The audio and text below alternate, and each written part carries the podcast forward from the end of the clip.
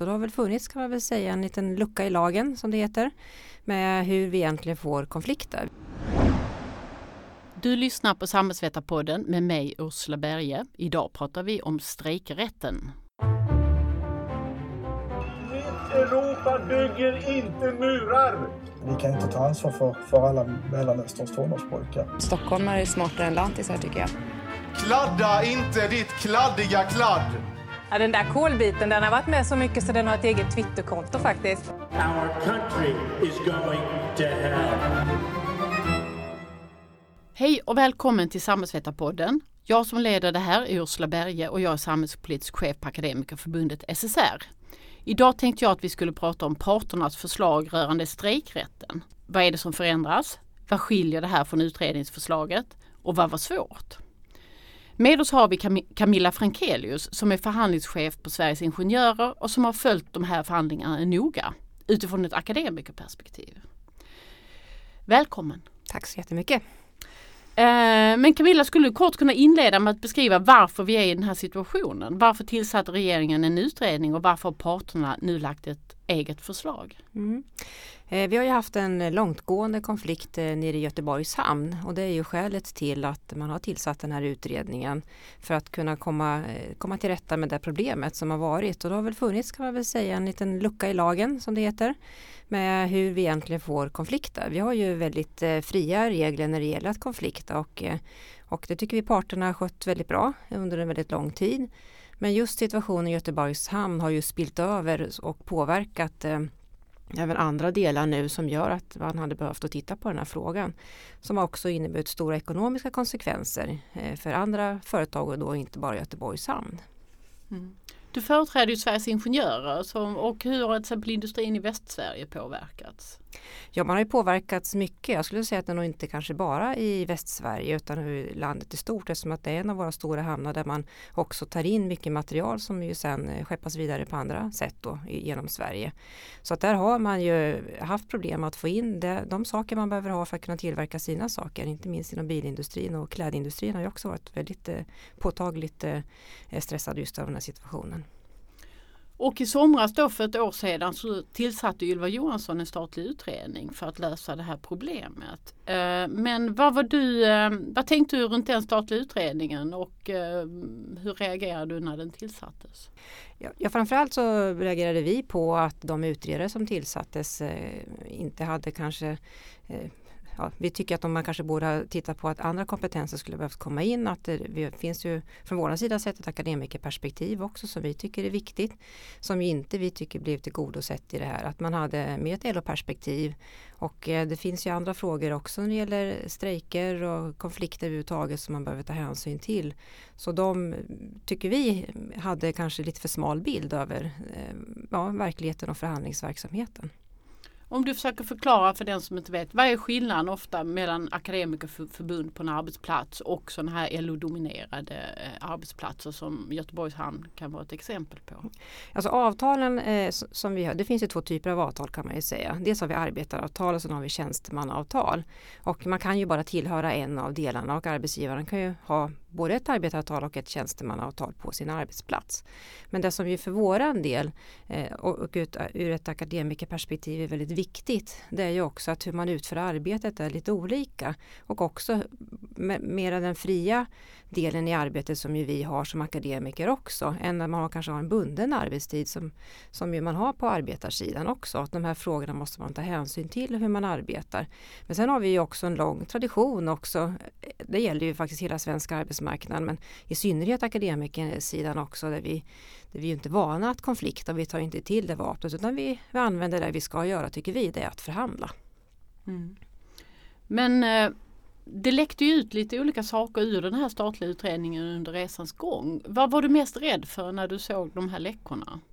Alltså framförallt var vi ju väldigt oroliga över att man skulle kringskära möjligheterna för andra fackliga organisationer då, kanske inte minst akademikerförbunden, när det gäller att kunna träffa ett avtal. Och eh, att man helt enkelt skulle tränga ut eh, de förbunden från, eh, från arbetsmarknadens, alltså då med avtal, kollektivavtal helt enkelt. Och det skulle naturligtvis få förödande effekter för förbunden. Vi har ju medlemmar som vi gärna vill ombesörja att de har goda villkor och det handlar ju också naturligtvis om medlemskap. Eh, man vill ju, tror jag, helst vara medlem i en arbetstagarorganisation som också har kollektivavtal på arbetsmarknaden och på arbetsplatsen. Och eh, med de stora förbund som ju finns eh, så fanns det också som vi såg en, en risk för att man valde att ha ett förbund som man hade avtal med istället för kanske fler som det är idag. Eh, och det tycker vi ju är en bra lösning och den har ju funkat och vi verkar ju så också idag att det är flera förbund som tecknar samma lika kollektivavtal. Då. Och det skulle då med det här förslaget begränsas väsentligt? Ja, det, nu finns det ju naturligtvis, de flesta arbetsgivare sköter ju det här på ett bra sätt men det fanns ju också, öppnar sig möjligheten att eh, teckna ett avtal kanske med de som gärna vill erbjuda billigare villkor, eh, enklare villkor och sånt. Så så finns det ju säkert de arbetsgivare som gärna hade hellre då träffat ett avtal med dem som kunde gå med på de sämre villkoren än de som fanns i de andra avtalen som vi tycker ska finnas på den svenska arbetsmarknaden. Det finns ett begrepp som nämns i detta sammanhang som är gula fackförbund. Vad är det? Ja, det är fackförbund, inte så väldigt väl förekommande faktiskt, men som mer eller mindre arbetsgivaren då har skapat av sig, eh, ja, hos sig, där man utser representanterna i det här fackförbundet och sen väljer också att träffa avtal med dem. Alltså de finns, eh, det är inte en ordentlig organisation med, med stadgar och, och medlemmar på det sätt som vi är vana vid att vi har. Och då skulle den här, det förslaget som läckte ut eh, öppna upp för sådana gula fackförbund i större utsträckning befarade du eller? Ja precis absolut men sen också såg vi ju en del konsekvenser av i avtalsrörelsen också hur en arbetsgivare kan välja att gå före och träffa en överenskommelse med en annan facklig organisation innan man har till exempel förhandlat färdigt med en, en annan arbetsorganisation och, eh, och träffa då ett avtal som man ju sen då kanske måste påtvinga den andra organisationen att eh, träffa. Eh, fastän eh, tycker att de försämringar hade de inte gått med på. Så just sådana här undanträngningsdelar har ju varit en stor oro för våran del. Och med anledning av det så började då fackförbundet tillsammans med arbetsgivarna att fundera runt en egen lösning. Kan du berätta om den processen? Ja, man kan säga att inledningsvis så försökte man med en lite bredare konstellation än, än de som också sen då var de som arbetade med förslaget eh, in till slutet.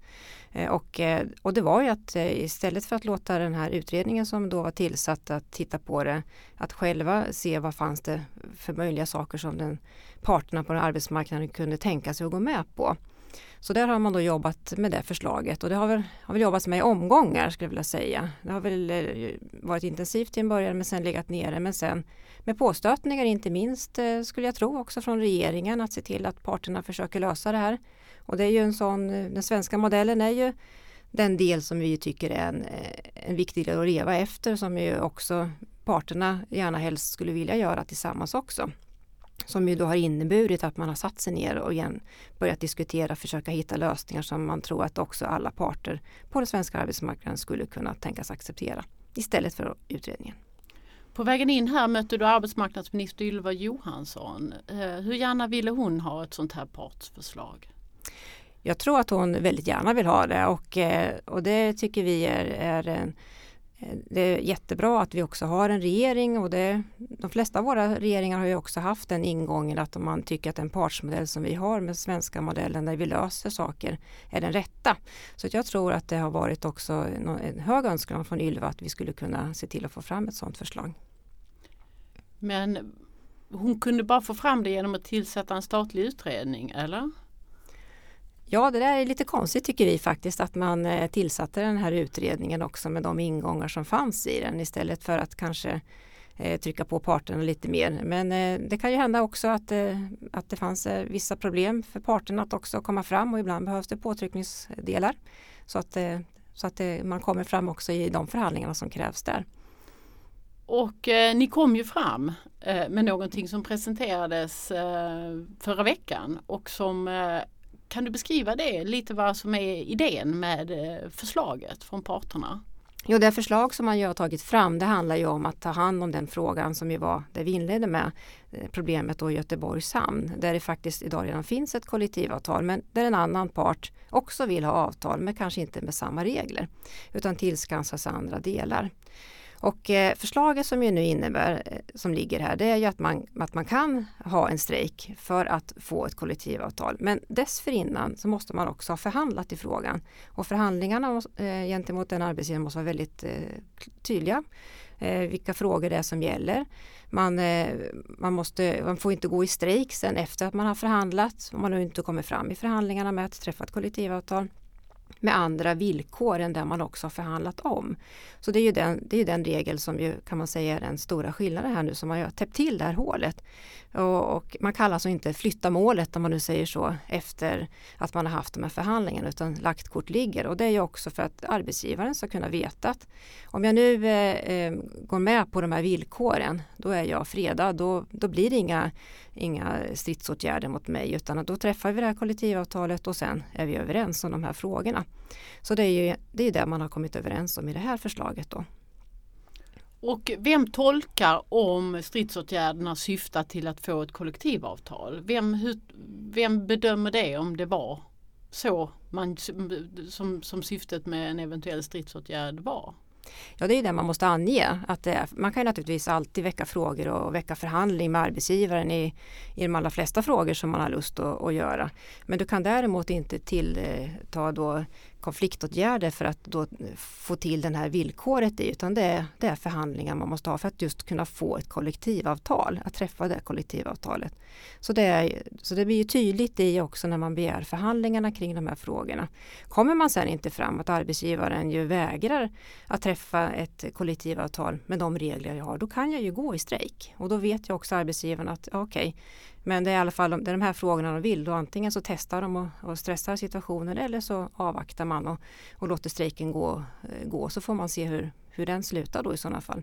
Och vem det är som sen då kryper till korset. Mm. Vad är smartast med den här lösningen? Ja, smarta skulle jag vilja säga det, det, är ju nog att det blir ganska tydliga regler kring hur vi faktiskt eh, ska ha det men också att eh, regler som redan idag finns. Alltså att vi arbetar efter den modell som vi gör, att vi förhandlar, att vi därigenom träffar överenskommelse, att det fortfarande också gäller, att det finns tydliga ska säga också regler kring eh, förväntningar, att eh, båda parter vet vad som förväntas av, av dem. Det tycker jag är vinsten med det här. Eh, I praktiken, tror du att det i närtid, om det här blir lagstiftning, kommer påverka någon annan arbetsplats än Göteborgs containerhamn?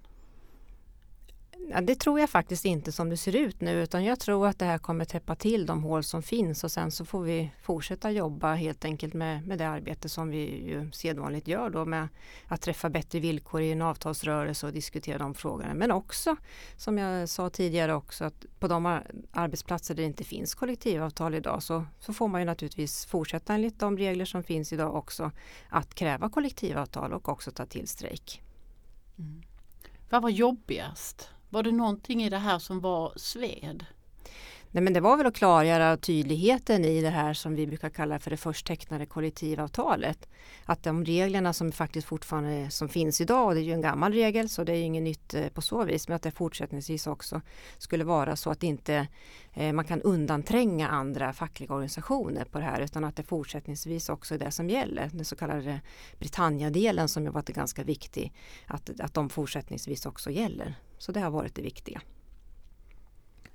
Om du skulle säga um, jag, jag, tror vi har fått klarhet i vad skillnaden är mellan uh, hur det är idag och hur det blir med det här lagförslaget. Uh, att tanken är att det inte ska bli så jättestor skillnad för en, eh, förutom möjligtvis i Göteborgs hamn. Men vad skulle du säga är den stora skillnaden mellan det här förslaget och utredningens förslag som kom i förra veckan också? Jag, jag har inte läst utredningen faktiskt ordentligt så att jag har svårt att säga det. Men, men som vi gjorde bedömningen också av, av det som vi har fått ut av det, det är ju att man eh, inte skulle eh, fylla upp de delar som vi tyckte har varit viktiga när det gäller det här med undanträngningsdelen och där vi var inne på tidigare att, att om vi nu vill träffa ett kollektivavtal så, så skulle man ju, tycker vi, den bedömning jag gjort, hellre kunna gå på de här som vi pratade om, de här gula fackföreningarna, att den, den effekten skulle fortsättningsvis kunna finnas kvar. Och, eh, och det var ju någonting som vi verkligen inte ville ha. Mm. Och precis efter det här med presskonferensen när parterna presenterade sin modell så hade Ylva Johansson, arbetsmarknadsministern, en presskonferens. Då sa hon så här. När parterna är överens är det självklart för mig att det här förslaget går före alla andra förslag. Det är det här förslaget som remitteras. Vad tänkte du när du hörde det? Jag tänkte att eh, det är skönt att den, eh, den modell som vi har på den svenska arbetsmarknaden också fortlever och att det faktiskt funkar att göra så. Så vi, vi var ju oroliga över den här utredningen som vi var tillsatt eftersom att den skulle mer förstöra på den svenska arbetsmarknaden än göra nytta. Men också då att man tittar på att de parterna, det visar tycker jag på en styrka att man har kommit fram till någonting och då vet förhoppningsvis också arbetsmarknadsministern att eh, har parterna tagit fram då det är också en modell som håller och någonting som man också står bakom bakom. Vilket ju faktiskt också är väldigt viktigt att det gör. Det, har man då sagt ja till det här då, då följer man med hela vägen och står upp för den överenskommelse som finns. Men det är inte så ofta ett statsråd slänger en utredning i papperskorgen innan hon har fått den. Det här var ju två dagar innan om jag inte missminner mig. Mm, nej, det är väldigt ovanligt, verkligen får man säga. Men också naturligtvis glädjande att man faktiskt kan se sakerna, eh, vilken styrka faktiskt att det är också att ta det beslutet och göra det. Det har ju kommit kritik mot det här partsförslaget. Det finns ju kritik eh, bland annat från vänster som säger, inte minst från, från de eh, fackförbund som Hamnarbetarförbundet som menar att, att nu har parterna och facket förhandlat bort sin egen strejkrätt. Vad säger du till dem? Nej, jag tycker att de har fel för att det beror naturligtvis vilket syfte man har med sin strejk. Eh, och eh, om syftet är, är goda, att vi ska träffa avtal och villkor för de medlemmar som vi har så tycker vi att det här förslaget fyller ut de syftena. Har man andra tankar med sin strejk, ja då då tycker jag inte att det liksom är rätt sätt att arbeta. Vi, har, vi ska inte jobba på det sättet utan vi ska ha starka och trygga regler på vår arbetsmarknad och det har vi genom kollektivavtal och där vi förhandlar först och främst med att få fram de förhoppningsvis rimliga villkor som vi gärna vi vill ha då. Så att det tycker jag det är fel sätt att se det. Då har man kanske andra tankar kring hur man vill hantera frågor. Mm. Det sades också att alla relevanta parter var med i förhandlingarna och det var någon som sa ja ja men Hamnfyran var ju inte med. Det var inte de en relevant part? Ja, den frågan är naturligtvis också väldigt viktig eftersom att det är de som ju, ja, kan man säga skälet till att man har kommit eh, att börja titta på de här frågorna mycket mer och ha den här utredningen och som, som sagt även parterna tittat vidare på den här frågan. Så att, eh, men jag tror att det hade nog varit betydligt svårare att komma eh, fram i någon del i det här. Så att eh, jag tycker att de parter som står bakom det här är de parter som också ska finnas med i den här uppgörelsen. Det man också hör från Hamnfyran är att ja, vi har strejkat, det var ungefär en halv dag förra året men eh, arbetsgivaren har lockoutat oss hur många månader som helst och att de tycker att det är de som får skylls för det här mer än arbetsgivarna. Hur tänker du runt det? Ja, jag har ju inte tittat exakt på hur de, vem som har gjort vad och sagt vad och så vidare. Men det är sällan ens fel att två träter. Eh, som det så fint heter också. Så jag tror att den delen att att eh, som jag tror också, eller som är just det här som vi gör nu, där vi tittar på och täpper till de hål som har funnits så är det ju där eh, den delen där de har eh, ändrat sina önskemål och kanske ställt yrkanden kring frågor som kanske inte riktigt hör hemma på den svenska arbetsmarknaden med villkor om man säger så som ska gälla när man arbetar och hur det ska se ut. Och det är också en annan viktig del i den här utredningen också att när det gäller rättstvister och de frågorna så är det ju inte något sånt som vi eh, konfliktar kring. Utan här handlar det om att vi har det system som vi har där vi förhandlar frågorna i botten och sen får man gå till Arbetsdomstolen för att få den lösning i, i den frågan som man har. Så det är ju också en sån del som man ju tar upp också i den här förslaget som ju finns som nu ligger för lagstiftningar att även den frågan regleras där. Mm. Och det tycker vi också är jättebra. Eh, kritik har också kommit från eh, andra. Mats Glavå som är docent i arbetsrätt. Han har sagt att eh, citat som lösningen ser ut nu innebär det att arbetsgivare kan bestämma sig för att träffa avtal med helt andra fackförbund än de vi känner till idag. Är det så?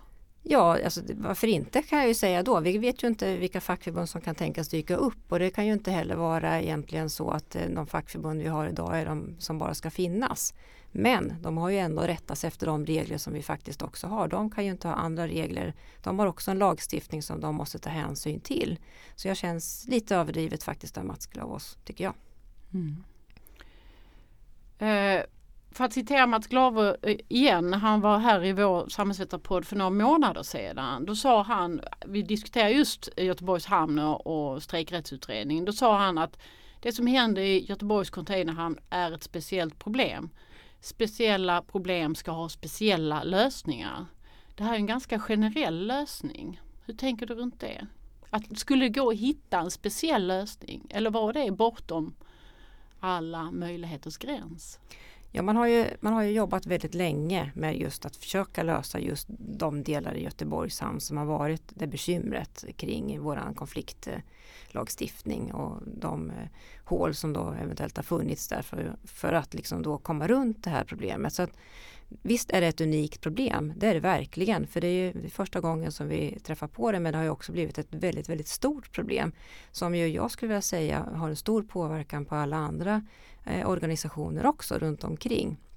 Där konsekvenserna hade kunnat blivit stora om det hade fått fortsätta rent ekonomiskt men också naturligtvis med att vi hade kanske fått en lagstiftning som ju inte hade varit till fördel eh, för den svenska arbetsmarknaden och inte minst för arbetsgivarorganisationerna. Eller förlåt med arbetstagarorganisationerna förstås. Där vi faktiskt har otroligt bra möjligheter faktiskt att konflikta men med sunt förnuft och, och goda, eh, ja, goda föredömen i det hela i hur, vilka frågor vi vill hantera där. Mm. En liten metadiskussion i det här är ju här har vi haft en väldigt stor diskussion som handlar om eh, strejkrätt i Sverige och eh, rätt att konflikta. Och det gör vi i ett sammanhang där vi har en av världens lägsta konfliktnivåer. Vi har eh, antal konfliktdagar ungefär en fyrtiondel mot vad de har i Frankrike. Hur stämmer det ihop? Vi har en jättestor fight om någonting som vi nästan aldrig använder. Mm, visst är det märkligt, jag håller helt med dig. Det är faktiskt jättekonstigt och det är väl en av frågorna som vi också naturligtvis haft upp i att man, man reglerar frågor som vi normalt sett faktiskt klarar av att hantera och precis som du nämnde, alltså strejkdagarna är ju oerhört få. Till och med i avtalsrörelserna är de ju väldigt, väldigt få. Eh, och, eh, och, normalt sett så används ju strejkvapnet eh, också på det rätta sättet enligt eh, den upp, alltså så som man får göra det. Men eh, ja, det har verkligen fått stora proportioner får man verkligen säga där vi faktiskt får, får en helt ny lagstiftning kring frågor som, vi, ja, som egentligen inte är ett problem eller har varit ett problem snarast. Men då tänker man ju sådär att ja, men då handlar nog strejkrätt egentligen om någonting annat än strejker. Alltså att det handlar om maktbalansen på, på arbetsplatserna och på arbetsmarknaden överhuvudtaget och att det är egentligen den striden ni har tagit. Ja, självklart, men det handlar också om att slå vakt om den makt som man har. För det är ju den som ju vi som fackliga organisationer också måste värna om och se till att vi har och vidmakthåller den, den makt som vi tycker vi behöver ha för att kunna tillvarata våra medlemmars rättigheter också. Så det är både, både åt båda håll och naturligtvis så, så kan man ju tänka sig att arbetsgivaren gärna skulle vilja gå mycket längre och det har ju varit diskussioner också om det här med sympatiåtgärder som ju tidigare varit uppe, att gärna arbetsgivarna skulle vilja eh, dra åt tumskruvarna kring också. Men nu är ju det inte föremål för sådana diskussioner här utan det finns fortsättningsvis kvar och det är också tydligt uttalat att sådana får man faktiskt fortsättningsvis också göra. Men eh, visst, alla de här delarna har, har ju med maktbalans och maktstrukturer att göra. Det har det. Ehm, det kanske är en svår fråga att svara på men varför satte sig inte bara arbetsgivarna på händerna och lät saken bero och fick någonting som innebar att de fick mer makt i ett, med ett annat förslag. Varför tyckte de att detta var eh, bra att jobba fram med fackföreningsrörelsen? Jag tror att det har mycket med vår tradition att göra. Att vi är vana vid att lösa frågor. Men också så tror jag nog att de med de lösningar som eventuellt då hade blivit med den här Eh, utredningen som låg på bordet att de själva såg att det faktiskt skulle kunna leda till andra konflikter på den svenska arbetsmarknaden. Och där har ju Saco till exempel varit väldigt tydliga att vi var beredda att då ta till de vapen som vi behövde ha för att se till att det här ändå inte skulle bli en verklighet. Mm. Jag tänkte vi skulle prata lite politik även om våra fackförbund är partipolitiskt obundna så, så den svenska partsmodellen och politik hör ju ihop i bemärkelsen att, att politiken bygger på att, att eh, ge den svenska partsmodellen utrymme. Um, och vi har en valrörelse där vallöften duggar tätt åt olika håll nu uh, som på olika sätt skulle kunna begränsa den svenska partsmodellens uh, utrymme. Hur tolkar du den här samsynen mellan parterna i det ljuset? Ja, den brukar hålla skulle jag vilja säga. Oavsett regeringens färg så har man ju ställt sig bakom den partsmodell vi har där vi träffar avtal under fredsplikt normalt sett också och där vi då jobbar på, på det sätt som vi har varit vana vid att göra som ju kallas för den svenska modellen. Litet slitet ord numera men, eh, men ändå är det ju den, den del som vi har. Och, eh, jag tycker faktiskt det är lite intressant. Vi, har, eh, vi, vi träffar ju många an, utländska arbetsgivar och arbetstagarorganisationer där man är väldigt nyfikna på hur vi verkligen jobbar och inte minst kanske ur den synvinkel där vi har få konfliktdagar och så vidare där man frågar hur gör ni egentligen? Och, eh, ja, och det, man försöker förklara men jag tror att det här är någonting som vi har byggt upp under en längre tid som också har präglat den svenska arbetsmarknaden och också gjort, eh, alltså varit till stor gagn för den svenska arbetsmarknaden på så vis. Och den tror jag även den delen är eh, nog alla politiska partier är väldigt måna om att också värna att det är lugn och ro på arbetsmarknaden, att vi kan rikta in oss på andra frågor istället. Mm. Och eh, direkt efter den här partmodellen presenterades, eh, eller förlåt den här partlösningen presenterades så gick Moderaterna, Kristdemokraterna och Centerpartiet ut och sa att de stödde ett sådant lagförslag och skulle eh, rösta för det i riksdagen om det blev ett lagförslag. Ehm, vad tänkte du, hur tänkte du runt det? Att plötsligt så finns ju en ganska bred enhet i riksdagen. Nu vet vi inte hur det går efter valet men, men om, om allt annat lika. Hur tänker du runt det? Att den här frågan, är den avfärdad från dagordningen därmed? Ja men det känns ju tryggt att de går ut och, och säger det. Att vi har då de stora eh, politiska partierna på, på båda sidor om man säger så som ju tycker att det här är ett bra förslag som har kommit fram. Så att, eh, men avfärdad kan, man all, kan den aldrig riktigt vara. Det tror jag faktiskt inte. Det kan ju hända att det kommer eh, remissvar som gör att man behöver titta på frågan på ett annat sätt också. Men jag tycker ändå det känns eh, relativt, relativt tryggt att det här är någonting som vi också kommer få se i lagstiftning. Och samtidigt så jag har suttit och läst en massa förslag nu här i, i form av eh, valunderlag från de olika politiska partierna och det nämns på påtagligt många ställen att man vill eh, inskränka rätten till sympatiåtgärd och ha någon form av proportionalitetsprincip i bedömningen. Tror du att de sakerna också är avfärdade därmed? Nej, det tror jag nog är frågor som ju kommer upp på dagordningen igen. Och inte minst då naturligtvis för att arbetsgivarna tycker att det är viktiga frågor. Och det är ju saker som de säkert eh, med sina diskussioner med de politiska partierna kommer ta upp igen och diskutera med dem för att, för att få den lösning som de gärna skulle vilja ha kring det. Och det är ju att begränsa så mycket som möjligt då gällande sympatiåtgärderna. Men har, har den här utredningen och den här partslösningen har den öppnat en Pandoras ask för att nu är allting möjligt att diskutera? Eller är det någonting som har gått i andra riktningen, att vi har liksom stabiliserat det? Jag bedömer att det är mer att man har slutit asken faktiskt i sådana fall. Att man har gjort eh, att de här frågorna Eh, Eh, som finns här och nu och som har varit ett bekymmer och de hål som man nu behövt att täcka igen då för att eh, vi ska kunna få en stabilitet på arbetsmarknaden men ändå fortsätta att kunna strejka. För det är väldigt viktigt att det är så. Det finns ju inte begränsningar på så vis utan att det måste vara med, med vissa förtecken när man ska göra det. Så känns det snarare som att man har eh, ja, stängt den asken. Jag tycker inte det känns som den öppnas. Okej, nu har vi ett val den 9 september så vi vet ju inte alls vad som händer där. Men vad tror du händer nu med den här eh, remissen som nu ska vara ett hopkok av parternas förslag och bakgrunds och internationella delar från utredningen. Okej, den lär gå på remiss. Vad händer sen? Tänker du? Hur kommer det här? Ja, kanske svårt att svara på. Men vad ser vi framför oss i höst? Men jag tror att eh, det vi ser framför oss är nog en ganska så tydlig eh, eh lagstiftning med, där man också har vävt in då eh, de, det som parterna har kommit överens om, alltså runt omkring de förklarande delarna i, i den här remissen. Och att det, det är väl vår förhoppning men också att det kanske är tydligt och klart. Så att, eh, alltså lagstiftning är ju lagstiftning och den är inte alltid kanske tydlig att läsa och se vad den betyder. Men det är också de förhoppningar som jag tycker finns att de kan vara väldigt tydliga med vad är syftet med de här frågorna. Men jag tror att det, det känns som att det här kommer gå på räls. Att det kommer igenom, att man tar fram de här underlagen och sen så kommer det väl klubbas beroende på som sagt när. Men det är väl inte förhoppningar före, eh, före en ny regering utan det får väl bli någon gång i höst förmodligen. Det är nog väldigt optimistiskt att Mhm. tänka sig att Det var någon som sa att ja men nu lagstiftar vi om Saltsjöbadsavtalet. Är det, är det så stort? Är vi, håller vi på att ta ett Saltsjöbadsavtal 2.0 här? Ja, det är ju flera som har liknat det faktiskt vid det så att det kan man nog säga eh, att, det- att det är lite så också där parterna frivilligt sätter sig ner och diskuterar de här frågorna för att hitta en lösning som man också tror på och också är villig att leva efter. Så det kan man nog säga faktiskt att det är. Finns det några orosmoln i, i horisonten? Finns det någonting som kan gå fel här?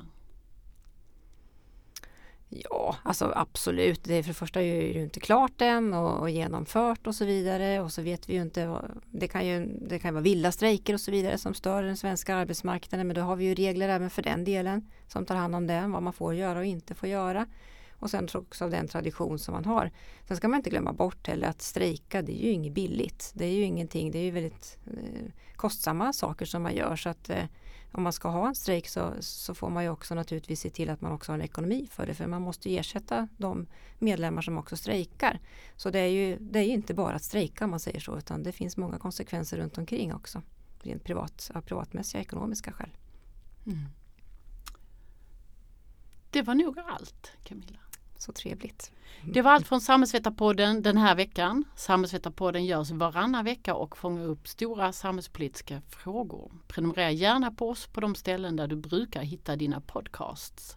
Samhällsvetarpodden görs av Akademikerförbundet SSR, Sveriges ledande samhällsvetarförbund.